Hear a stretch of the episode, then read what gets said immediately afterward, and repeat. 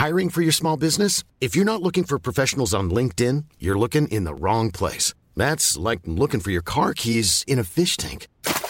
LinkedIn helps you hire professionals you can't find anywhere else, even those who aren't actively searching for a new job but might be open to the perfect role. In a given month, over 70% of LinkedIn users don't even visit other leading job sites. So start looking in the right place. With LinkedIn, you can hire professionals like a professional. Post your free job on linkedin.com slash people today. Wow. Nice. Yeah. What you're hearing are the sounds of people everywhere putting on Bombas socks, underwear, and t-shirts made from absurdly soft materials that feel like plush clouds. Yeah, that plush. And the best part? For every item you purchase, Bombas donates another to someone facing homelessness. Bombas. Big comfort for everyone. Go to bombas.com slash ACAST and use code ACAST for 20% off your first purchase. That's bombas.com slash ACAST. Code ACAST. There's never been a faster or easier way to start your weight loss journey than with PlushCare. PlushCare accepts most insurance plans and gives you online access to board-certified physicians who can prescribe FDA-approved weight loss medications like Wigovi and Zepbound for those who qualify. Take charge of your health and speak with a board-certified physician about a weight loss plan that's right for you. Get started today at plushcare.com slash weight loss. That's plushcare.com slash weight loss. plushcare.com slash weight loss.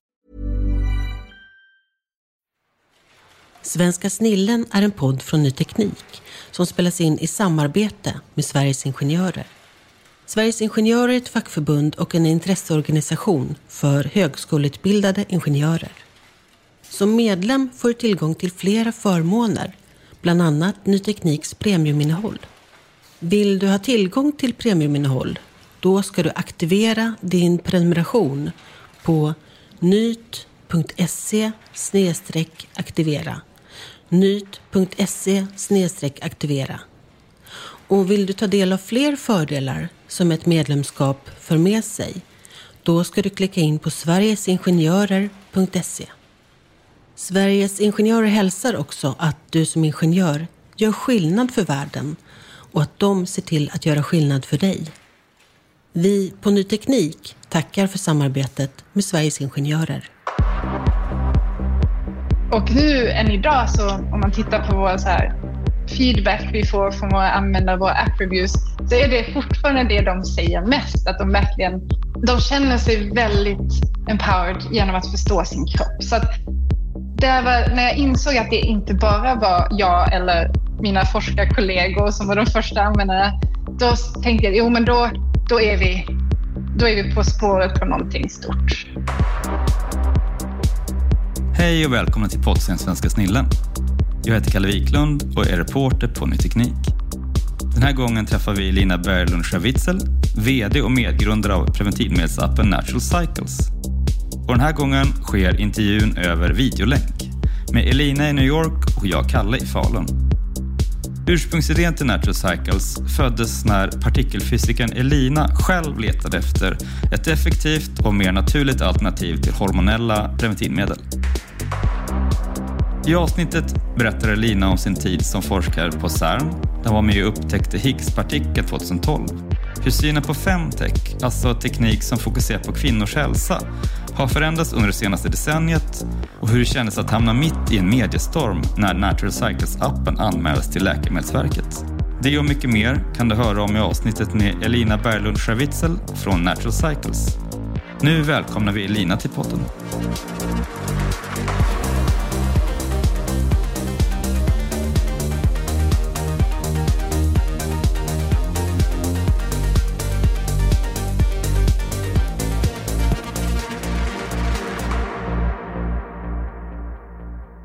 Hur föddes själva idén till Natural Cycles?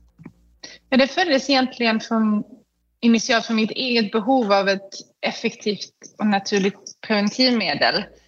Um, jag, jag, är forskare från början. Jag, um, jag, är partikelfysiker. Jag var med på CERN och var med och gjorde den här upptäckten av Higgspartikeln som, som ledde till Nobelpris uh, för de som hade förutspått eh, partikeln, Higgspartikeln. Uh, och det den hittade vi 2012 och Nobelpriset kom 2013.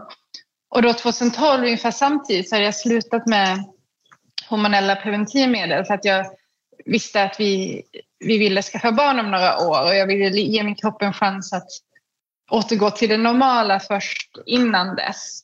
Eh, och jag då försökte hitta vad jag kunde använda för metod eh, så länge och hittade inget bra men insåg att kroppstemperaturen ändras när man har ägglossning och att kvinnor brukar då analysera sin temperatur för hand för att förstå när de har ägglossning och, och när de var fertila. Eh, men det har inte varit särskilt effektivt för att det är mycket som kan påverka temperaturen. Eh, så med min bakgrund då från partikelfysiken så tänkte jag, ja, men okej, men jag kan ju ta den här gamla metoden och göra den mycket mer effektiv genom att eh, använda faktiska statistiska metoder, ta föregående cykler in i beräkningen. Och, för det är väldigt mycket det vi gör i partikelfysiken för att det är så väldigt mycket data att vi försöker här, filtrera ut vad är signal och vad är liksom bakgrund. så, så det var så det, det började helt enkelt. Jag kan tänka mig att åtminstone en del av era användare, kanske många, de ser ett snyggt gränssnitt och att, att, det, är liksom, att det är nog för dem. Men, men för, för andra som är intresserade av att gå mer på djupet, så vad skulle du säga är liksom kärnan i er innovation? I... Jag skulle säga att algoritmen är kärnan. Um, att verkligen liksom ta allt med i beräkningen och göra den här metoden så effektiv. Um, Natural Cycles är ehm, um, 93 procent effektivt med vad som kallas för typisk användning och 98 med perfekt användning vilket innebär att man faktiskt skyddar sig när appen ger en så kallad röd dag när man eh, är fertil. Men om man tittar på algoritmen så, så om man bara tar med de oönskade graviditeterna med i beräkningen så är det 99,5 procent effektivt. Så det är väldigt få graviditeter för att algoritmen inte fungerar utan eh, det är som eh, med p-piller kan man till exempel glömma att ta ett p-piller så därför är typisk användning för p-piller också 93 procent. Och med Netrosagos kan man då välja om man faktiskt skyddar sig eller ej. Eh, men just algoritmen funkar väldigt bra och vi fortsätter att innovera och också förbättra den med data som vi får in. Eh, och det är väldigt spännande att, att jobba med det och jag har ett, ett team i Schweiz med just eh, fysiker och partikelfysiker som eh, som jag, vissa av dem jobbar jag med på CERN som fortsätter att innovera och utveckla nya algoritmer och förbättra existerande algoritmer. Hur kan du beskriva liksom så detaljerat som, som är möjligt hur algoritmen fungerar och vad den, vad den tittar på och vad den tar hänsyn till? I? Uh, det är alltid en challenge. jag går alltid direkt in i min hjärna, in liksom koden. Men jag ska försöka förklara på uh, en high level. Um, så vad den en sak som är ganska annorlunda än andra rytmer är att den inte förutsätter någonting från början. Utan den, eh, den, vi ställer frågor till användaren som den, om hon nyligen har använt hormonella preventivmedel till exempel eller om hon nyligen varit gravid så att den kan ta det med i beräkningen. Och sen så försöker den lära sig kvinnans individuella unika cykel och temperaturkurva. Eh, så den tar in i beräkningen att temperaturen kan fluktuera av olika anledningar som livsstil, hur man sover, alkohol. Eh, och den tar med det in i beräkningen och lär sig hur temperaturkurvan ser ut eh, för just den kvinnan och hennes cykel. Och se, är det höjs temperaturen på grund av ägglossning eller på grund av någonting annat. Sen kan ju mycket hända också. Man kan ja, livet händer liksom och det, och det tar algoritmen också med i beräkningen hur man går framåt. Och vi har ju sen um, vi, vi är en medicinteknisk produkt så vi är godkända som preventivmedel um, av FDA i USA uh, och CE-märkt som det är i Europa, också Australien, Sydkorea och Singapore nu också. Och vi fick en ny Eh, godkänning för att använda Netrocycles tillsammans med eh, wearables, så här bärbara enheter som en Aura Ring till exempel som vi lanserade förra sommaren.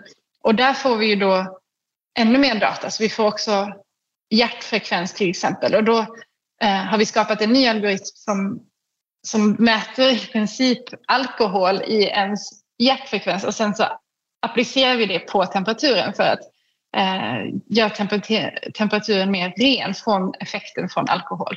Vilket också är en en ny spännande innovation vi kunde göra från den datan.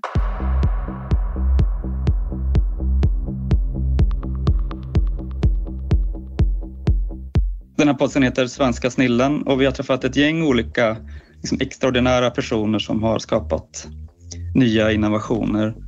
Och det gör ju att jag liksom blir nyfiken på vem du är och vem du var, sa Elina, eh, från början. Hur kom det sig att, att det var just du som tillsammans med, med andra, då, din make, som, som, som kunde genomföra det här? Alltså, jag tror mycket att göra med min egen passion för data och forskning. Jag, jag har alltid velat bli fysiker sedan jag var typ fem år gammal. Jag har alltid varit fascinerad av så här, svarta hål, universum. Eh, det var väldigt tydligt för mig att jag skulle då plugga jag pluggade teknisk fysik eh, och sen doktorerade i partikelfysik. Eh, det har alltid varit det jag velat göra. Jag har aldrig velat bli entreprenör, även om eh, mina föräldrar faktiskt var entreprenörer. Min, min pappa är professor i, i medicin, eller var. Eh, men de har också drivit bolag vid sidan om. Så egentligen så kanske det fanns i mig, även om jag aldrig tänkt tanken att oh, jag skulle vilja driva eget företag en vacker dag. Men min man däremot, som också är fysiker, han har velat det sedan han var ung. Han tänkte att ah, jag ska läsa, jag ska plugga fysik så att jag kan liksom göra någon slags upptäckt så jag kan skapa ett eget företag. Och han, han är den som kanske är lite mer visionär och har mycket så idéer. Eh, vilket jag är mindre av. Men jag tror att vi därför är ett väldigt bra team. För att ja, han kan vara visionär och jag kan liksom fokusera på nästa version av algoritmen.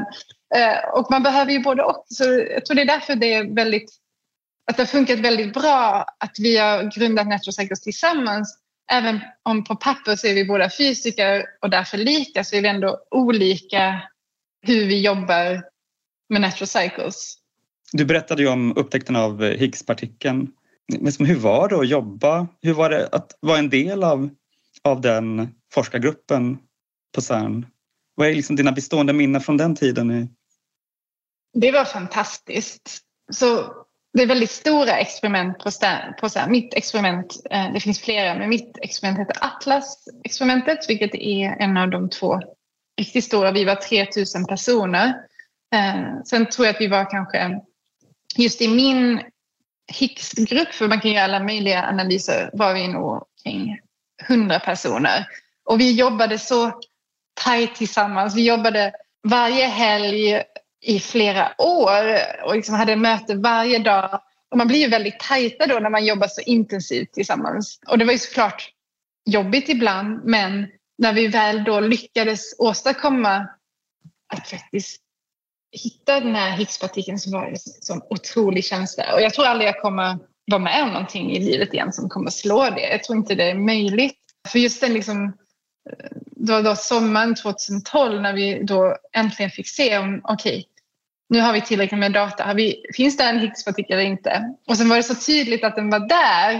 Eh, det var verkligen en, en fantastisk känsla. Det tror jag inte går att slå. Tyvärr.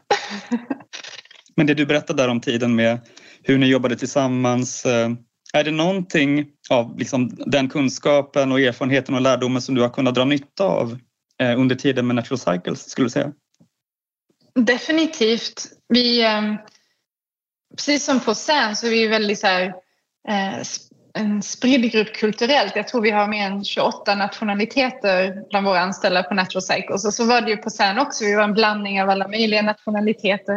Eh, vi vill säga alla fysiker, det är vi inte på Natural Cycles, men vi, jag tror vi ändå tagit med den andan att vi, vi jobbar väldigt bra tillsammans även om vi är olika och kommer från olika bakgrund och vi alla liksom respekterar varandras åsikter. Um, Ja, så jag tror att vi liksom tagit den positiva delen från forskningen med oss till Natural Cycles.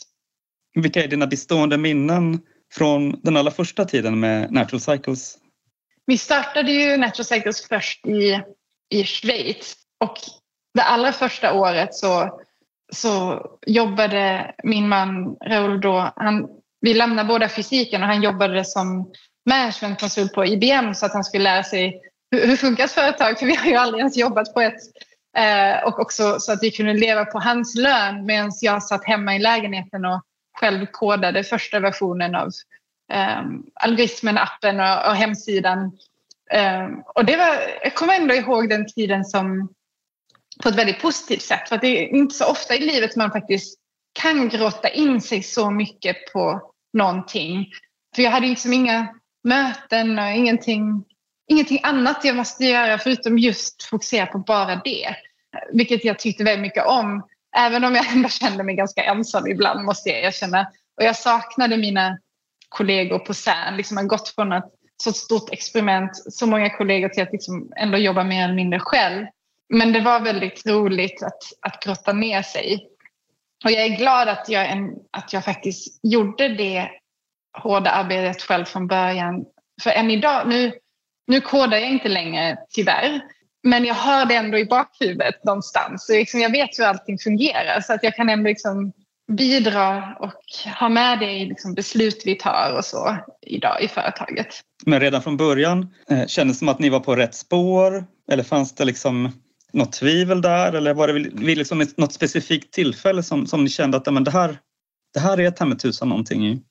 Tvivel finns det ju alltid. det försvinner aldrig. Ehm, men jag kände ändå att ja, men det här är, liksom också genom att prata med människor, det här är en ganska klockren produkt för att det är någonting som många kvinnor behöver och vill ha.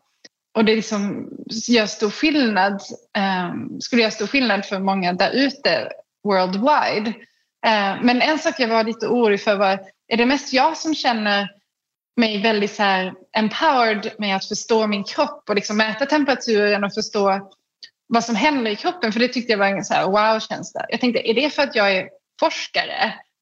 Eller kommer det vara någonting våra användare känner också? Och nu än idag så om man tittar på vår så här feedback vi får från våra användare, våra app reviews, så är det fortfarande det de säger mest. Att de verkligen de känner sig väldigt eh, empowered genom att förstå sin kropp. Så att det var, när jag insåg att det inte bara var jag eller mina forskarkollegor som var de första användarna, då tänkte jag jo men då, då, är vi, då är vi på spåret på någonting stort. Och hur känns det för dig på ett sånt privat, personligt plan att förstå att ni, att ni hjälper de här personerna att känna sig mer liksom i, få en större kunskap om sin egen kropp, sitt eget varande? Det är fantastiskt för mig också det som motiverar mig mest när, när liksom inte alltid allting går jättebra. Men det är det som är liksom ultimata motivationen till att fortsätta med Natural Cycles. Och nu har jag ju gjort det i tio år och jag tycker fortfarande att det är jätteroligt. Och jag, jag tror att det är främst därför. Um, ibland glömmer man lite, man måste ta ett steg tillbaka och tänka oj, men jag gör ju faktiskt det här. Och, uh, det spelar kanske ingen roll att just den här pyttelilla delen just nu inte går så bra.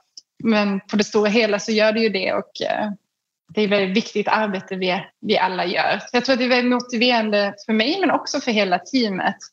Så det är väldigt positivt. Om vi stannar kvar där vid första tiden. Hur var det när ni började approchera investerare och andra samarbetspartners? Hur blev ni mottagna från början?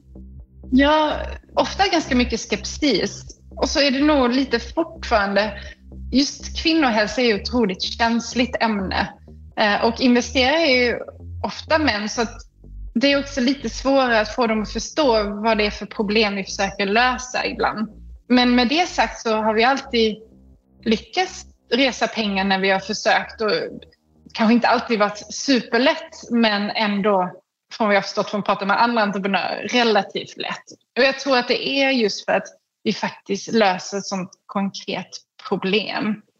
Eh, och vi, vi gjorde vår första ängelrunda när vi fortfarande bodde där i Schweiz. Och, eh, vi har fortfarande investerare eh, från den tiden. Och, eh, jag läste en artikel igår som kom ut på en av våra första ängelinvesterare i eh, Schweiz. Och han, han hade då skrivit att eh, de frågade liksom, vem investerar han i och vem investerar han inte i? Och han, han skrev då, ledsen på tyska, men jag tror att jag förstod det rätt, att han, skulle, att han aldrig investerar i eh, gifta par.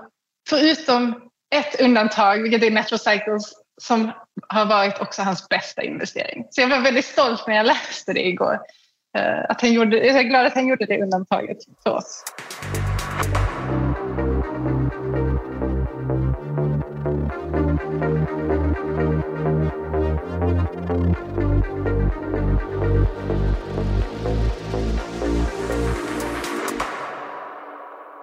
När jag har pratat med många andra startup-grunder så kan de ju beskriva liksom en, en, en tillvaro där precis där i början som präglas av mycket ovisshet och, och liksom oro kring om företaget ens ska finnas kvar liksom nästa månad. Så där. Så, men, och hur, hur var det för er del och när liksom tog ni, skulle du säga att ni tog det första viktiga klivet rent affärsmässigt? Så? Någonting vi bestämde ganska tidigt var att vi inte skulle vara en gratis produkt utan att vi faktiskt skulle ta betalt för den det var någonting som var väldigt ovanligt då för tio år sedan.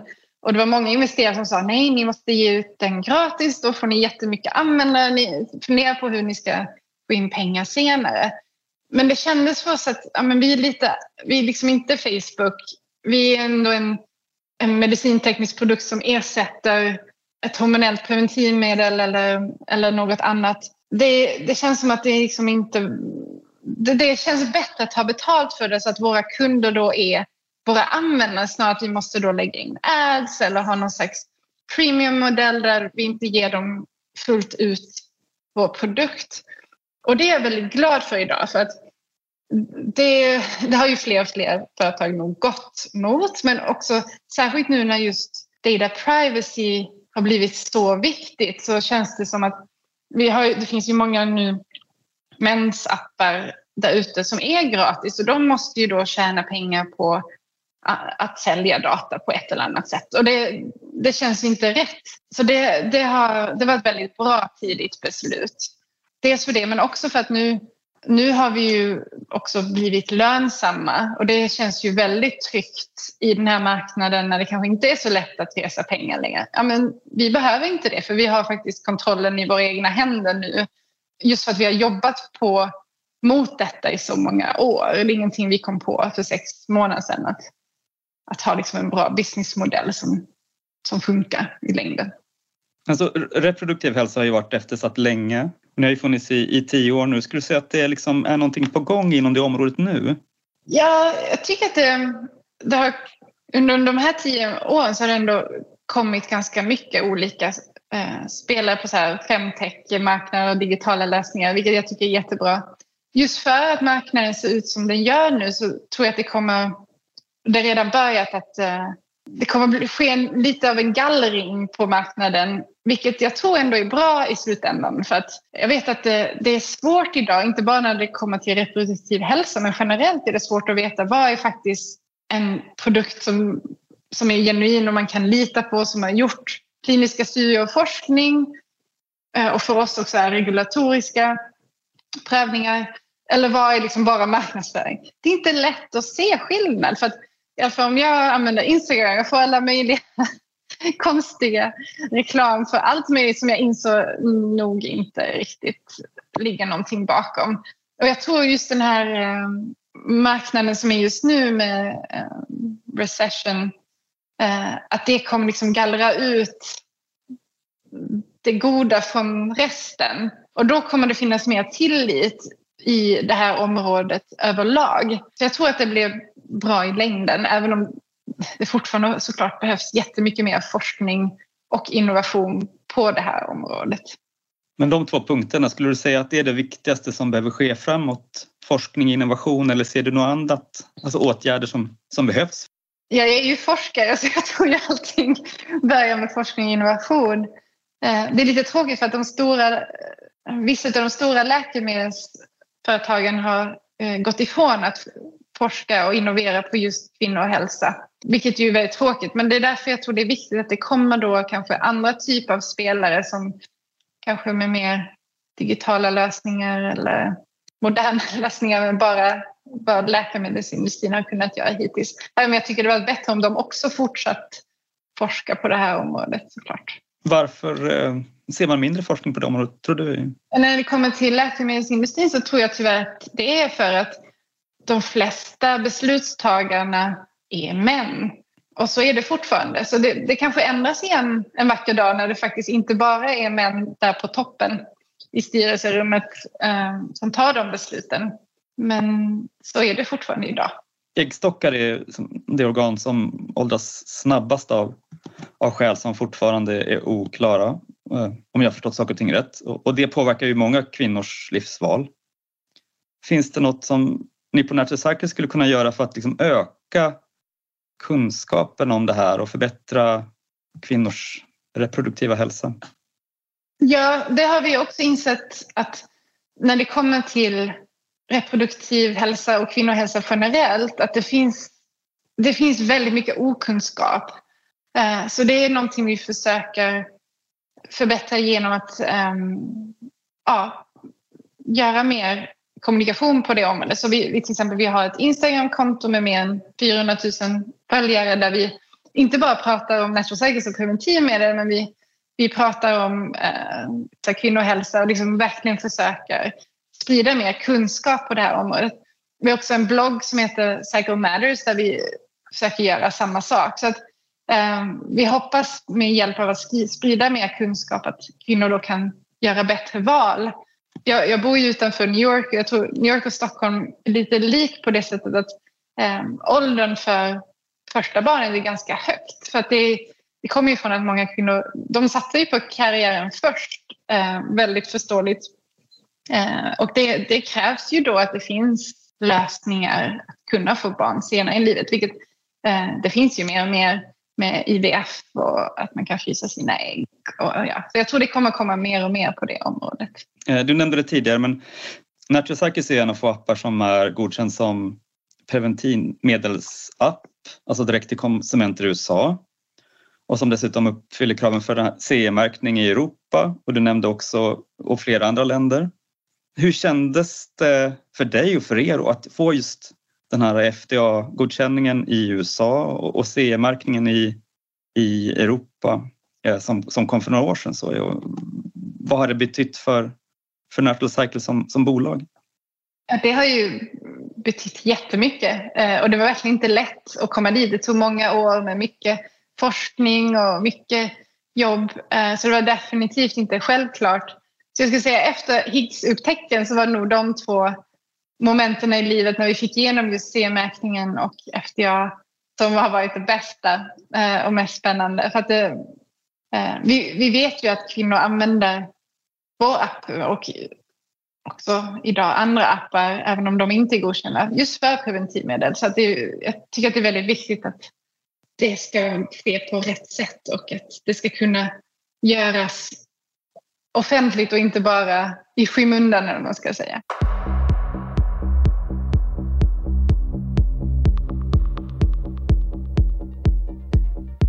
Idag är vi ungefär 100 personer nästan. Och vi har kontor i Stockholm, i Genève och i New York. Stockholmskontoret är främst eh, utvecklare, designers, också eh, HR, finance. Eh, och sen Genèvekontoret är främst eh, data scientists och eh, forskare och fysiker. Och New York-kontoret är främst marknadsföring men också lite regulatory. Kan du berätta om, om flytten till New York som, som ni gjorde och som, vad är det för techklimat som råder i staden? I... Ja, vi funderade om vi skulle flytta till Silicon Valley när vi diskuterade om vi skulle flytta till USA men eh, sen var vi där och träffade investerare och vi insåg liksom att även om man går upp klockan sex så, så är man redan så, så långt bakom och man har så många Slack-meddelanden att det, det, blir svårt. Men med New York så funkar det väldigt bra det där med sex timmars tidsskillnad så har man ändå halva dagen man kan ha möten allihopa. Eh, så det är ganska nice för att då kan man inte heller ha möten hela dagen vilket eh, jag skulle säga är någonting positivt att det blir mer tid för, för jobb men ja, vi, vi flyttade till New York 2018. När jag tänker efter nu så var det bara typ tre, fyra veckor efter att vi fick igenom FDA-clearance som vi faktiskt flyttade dit. Och nu, då kändes det inte att det var så här väldigt snabbt men eh, när jag tänker efter nu och tänker tillbaka så var det ju ganska snabbt jobbat av oss att, att lyckas packa ihop barn och allt och, och hitta ställe att bo och, och, och skaffa kontor och allting så det, det är nog credit till min man. Han är så här expert på att göra allt sånt admin jättesnabbt. Och i början så, så tyckte jag att det var lite jobbigt för jag saknade väldigt mycket kollegorna på Stockholmskontoret. För jag, liksom, jag spenderat många år att vara där med dem varje dag. Och det var ganska stor omställning först. Och igen lite ensam. Så det påminner mig lite om det där allra första året när jag liksom var helt själv. Och mina gamla kollegor, det var ju fortfarande mina kollegor då, men de var inte på samma ställe som jag. Men sen ehm, så byggde vi upp vårt kontor här och vi, nu när vi alla är remote first så, så, känns det som, så känns det väldigt bra att vara här och vi har liksom lyckats skaffa jättebra talang här och nu idag är USA vår största marknad och vår snabbast växande eh, by far. Så jag tror att det var ett väldigt bra beslut att komma hit även om det kanske inte kändes så här 100 procent de första veckorna. Vad tror du ligger bakom den eh, framgången på den amerikanska marknaden, skulle säga nordamerikanska marknaden? Går det att ringa in något specifikt? Jag tror att, att vi har skaffat det teamet. Jag tror att det var svårt att göra utan att faktiskt ha ett amerikanskt team. För att de, Eh, de, de vet vad som funkar i USA och det är svårt för oss att veta som, som inte har samma erfarenhet. Och sen så är det också hårt jobb. Det är inte så att det funkade från dag ett heller. Utan liksom bara att hela tiden jobba på det. Men USA är också en sån otroligt stor marknad så om man verkligen börjar penetrera det så, så har det ju, det bär ju mer frukt för att det är ju, det är ju mycket större och allting är ett språk. Det gör ju lättare än, än till exempel Europa om man ska lyckas lösa liksom, Tyskland, Frankrike, Italien, alla olika kulturer, olika språk. USA är ju lättare av den anledningen. Hur många användare har ni då? Totalt sett? Eh, så utåt brukar vi kommunicera antal registrerade användare. Jag tror vi har runt tre miljoner registrerade användare idag. Kan du berätta kort eh, vad du har för roll i bolaget idag? Som jag förstått det så delar du och din make på vd-rollen.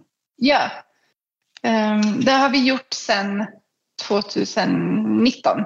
Så innan var jag CTO och han var vd. Men sen 2019 så tog jag över marknadsföring och han tog över hårdvaruutvecklingen. Så då blev vi co-CEOs, vilket jag tror är en trend. Jag ser fler och fler företag med co-CEOs. Man delar på, på ansvaret och de olika områdena och det känns som att vi får mer gjort på det sättet. Saknar du att vara CTO, skulle du säga? Teknikchef? Ibland så saknar jag att, um, att koda.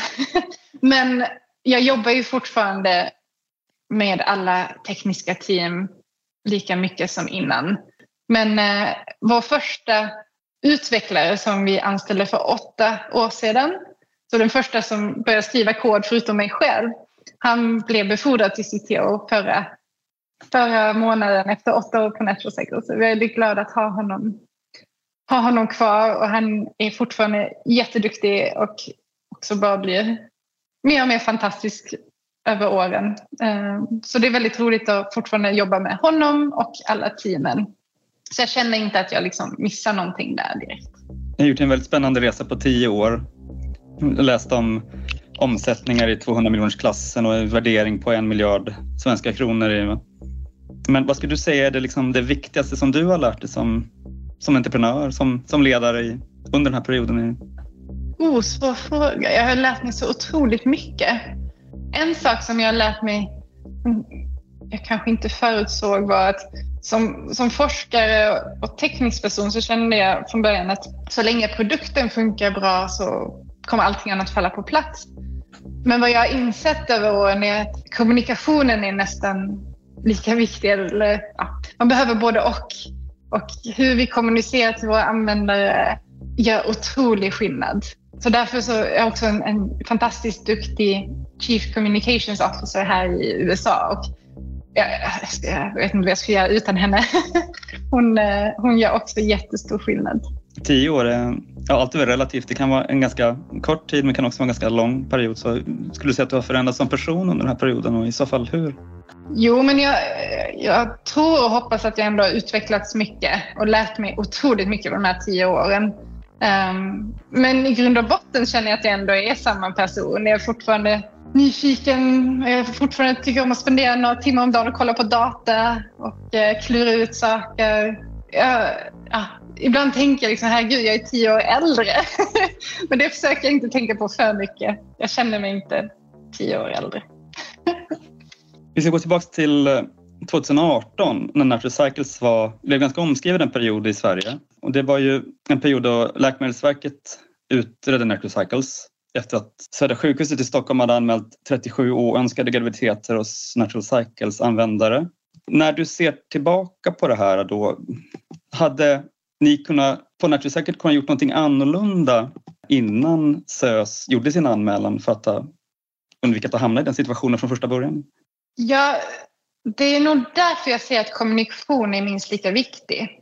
För det var ju aldrig, och det visste vi ju från början, att det är ingen problem med produkten och vi har gjort många kliniska studier och vi vet ju, vi följer upp varje månad hur många oönskade graviditeter vi har. Så det var ingenting som egentligen hade att göra med det, men det hade snarare med att göra, och det var jag väldigt förvånad över först, men vi har ju gjort studier där det finns flera tusen oönskade graviditeter just för att mäta det. Då så tänkte jag, men vad är grejen med 37? Det är ju vad vi förväntar oss ungefär med den penetration av användare vi hade i Stockholm och det var ju utav jag tror jag kommer ihåg 668 graviditeter totalt.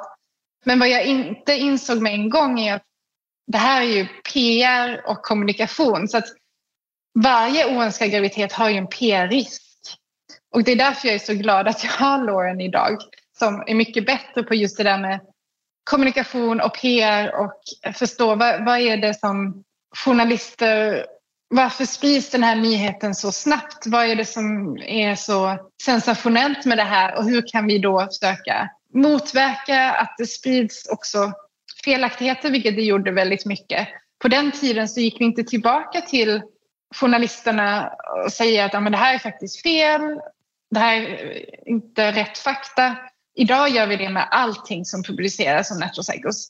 Eh, Lauren läser igenom varje artikel, och faktakollar och går tillbaka med allting som inte stämmer. Och det gör stor skillnad till slut. Så att nu har vi inte alls samma problem med PR som vi hade då. Hur kändes det för dig personligen då 2018? Alltså när du visste att om man ser, på, ser till datan och de kliniska testerna så hade ni rätt. Men det fanns en mediebild och ett narrativ som, som sa någonting annat. I... Det var ju såklart väldigt frustrerande. Jag kände mig väldigt missförstånd och det var väldigt tydligt för mig att liksom det var ett drev. Men det var svårt att stoppa det. Men då, då var det också väldigt skönt att vi faktiskt är två. Så att, inte, att jag har en medgrundare som vi kan då vara frustrerade och ledsna över det här tillsammans och tänka hur går vi framåt än att om jag skulle bara sitta där helt själv och bara ha all de här diskussionerna i mitt huvud istället för med någon annan. Det hade nog varit svårare. Så där är jag väldigt tacksam över att vi faktiskt är två grundare och inte bara jag.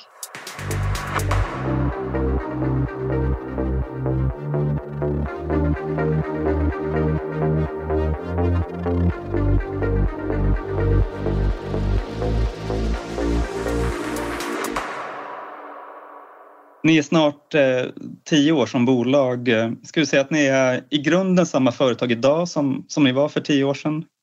Det kanske säger sig självt att man inte är det, men, men om man ser till kärnan Jo, men det tycker jag ändå. Vi har ju aldrig gjort någon pivot. Eh, liksom, produkten och kulturen och kärnan är ändå, skulle jag säga, samma. Vi har ju kommit långt på vägen, definitivt, men, men ändå på det spåret som vi började med från början. Under den här tiden har man ju kunnat liksom skönja en, en viss förändring när det gäller femtech och intresse för, för femtech. Ehm, hur ser du på liksom hur, de stora, hur de stora aktörerna idag klarar av att vända sig till just kvinnor när det gäller digitala hälsotjänster? Ja, det är väldigt eh, spännande och vi är väldigt glada att, att eh, stora techföretag som Apple och Samsung att de också börjat fokusera mer på kvinnohälsa och hitta lösningar. Det är bättre sent än aldrig skulle jag säga. Och, Eh, eh Samsung har investerat i Natural Cycles och vår algoritm är det som nu ligger bakom deras eh, kvinnohälsa-app. Så det är väldigt roligt att, att jobba med Samsung. Också väldigt spännande med Apple att de har lagt till en temperatursensor i, i sin klocka. Så det är någonting som vi, har, som vi håller på att göra kliniska studier på nu och också eh, jobbar på. Och det är ju enorm potential för oss. Också Samsung har ju temperatur i sin klocka så det, uh, det, är, det är mycket det vi, vi fokuserar på just nu. Vad kan du berätta om samarbetet med Samsung? De har ju investerat stort i ett bolag, så hur liksom initierades det, den kontakten och, hur fungerar samarbetet? I? Ja, det är mycket som, um, som Raoul, min man och medgrundare, har, han, han är den som driver partnerskapen och han var faktiskt i Sydkorea den här veckan. Han kom hem i natt.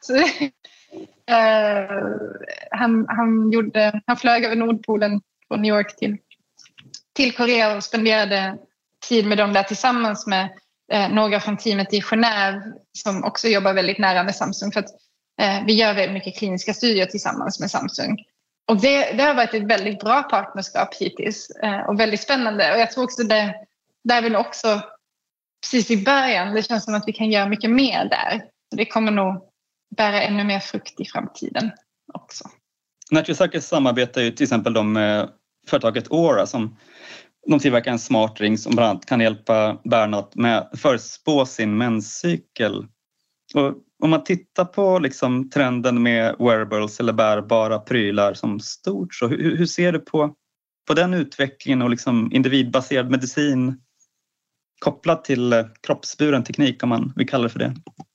Jag tycker det är väldigt spännande för det, det är ju fler och fler som har en bärbar ring eller en, en en smartwatch och de blir ju bättre och bättre på att mäta sånt som temperatur, heart rate och andra biometriska eh, inputs.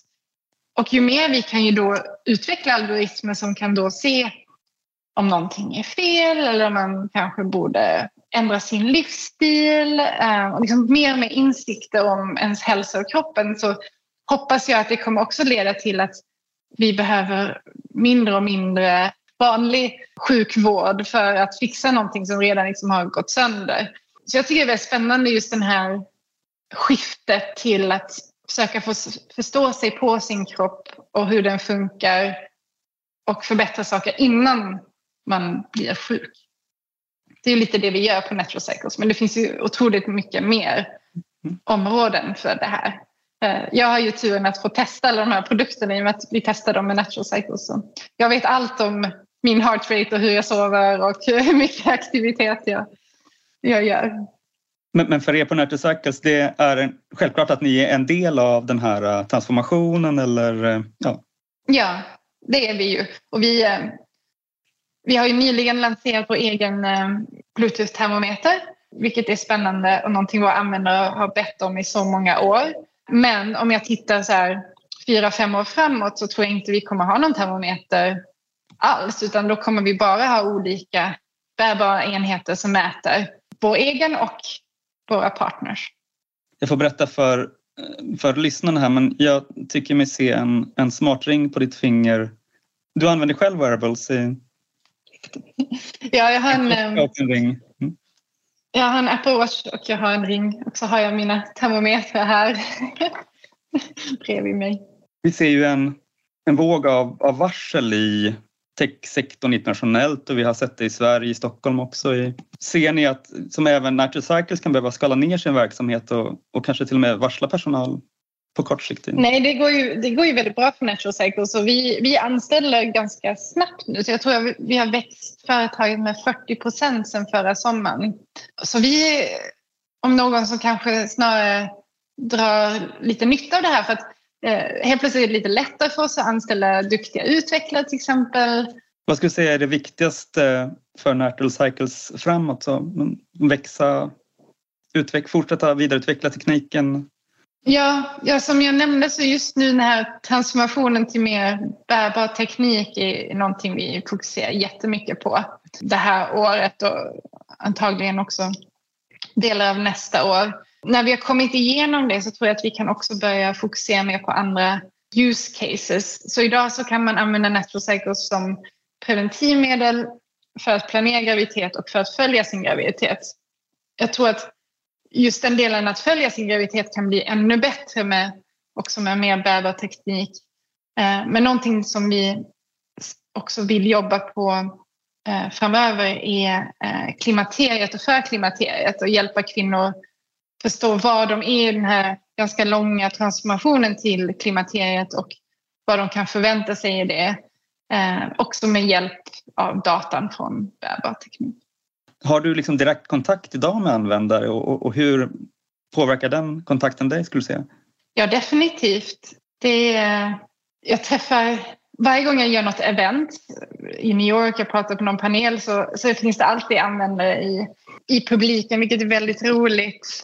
Eh, men också vänner och bekanta använder produkten. Jag själv använder produkten. Ja, nej, jag träffar ganska mycket användare och det är alltid väldigt spännande att få höra deras perspektiv. Eh, och jag känner att jag lär mig väldigt mycket från det. Så det hoppas jag att jag kommer fortsätta göra. Hur vill du bli ihågkommen? Som forskare eller entreprenör eller en mix av, av de båda? jag känner att det är en väldigt så manlig fråga. Så här, till vem Det är ingenting jag direkt har funderat på men eh, just nu känner jag att jag väl är en mix av forskare och entreprenör. Men jag har ju många år kvar att leva så får se vad det blir till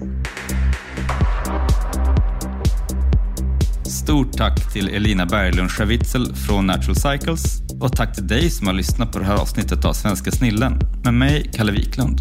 Har du frågor får du gärna höra av dig till redaktionen snabelanyteknik.se. Vi tackar också Sveriges Ingenjörer som varit vår samarbetspartner för det här avsnittet. Vi hörs igen med nya avsnitt i serien Svenska Snillen.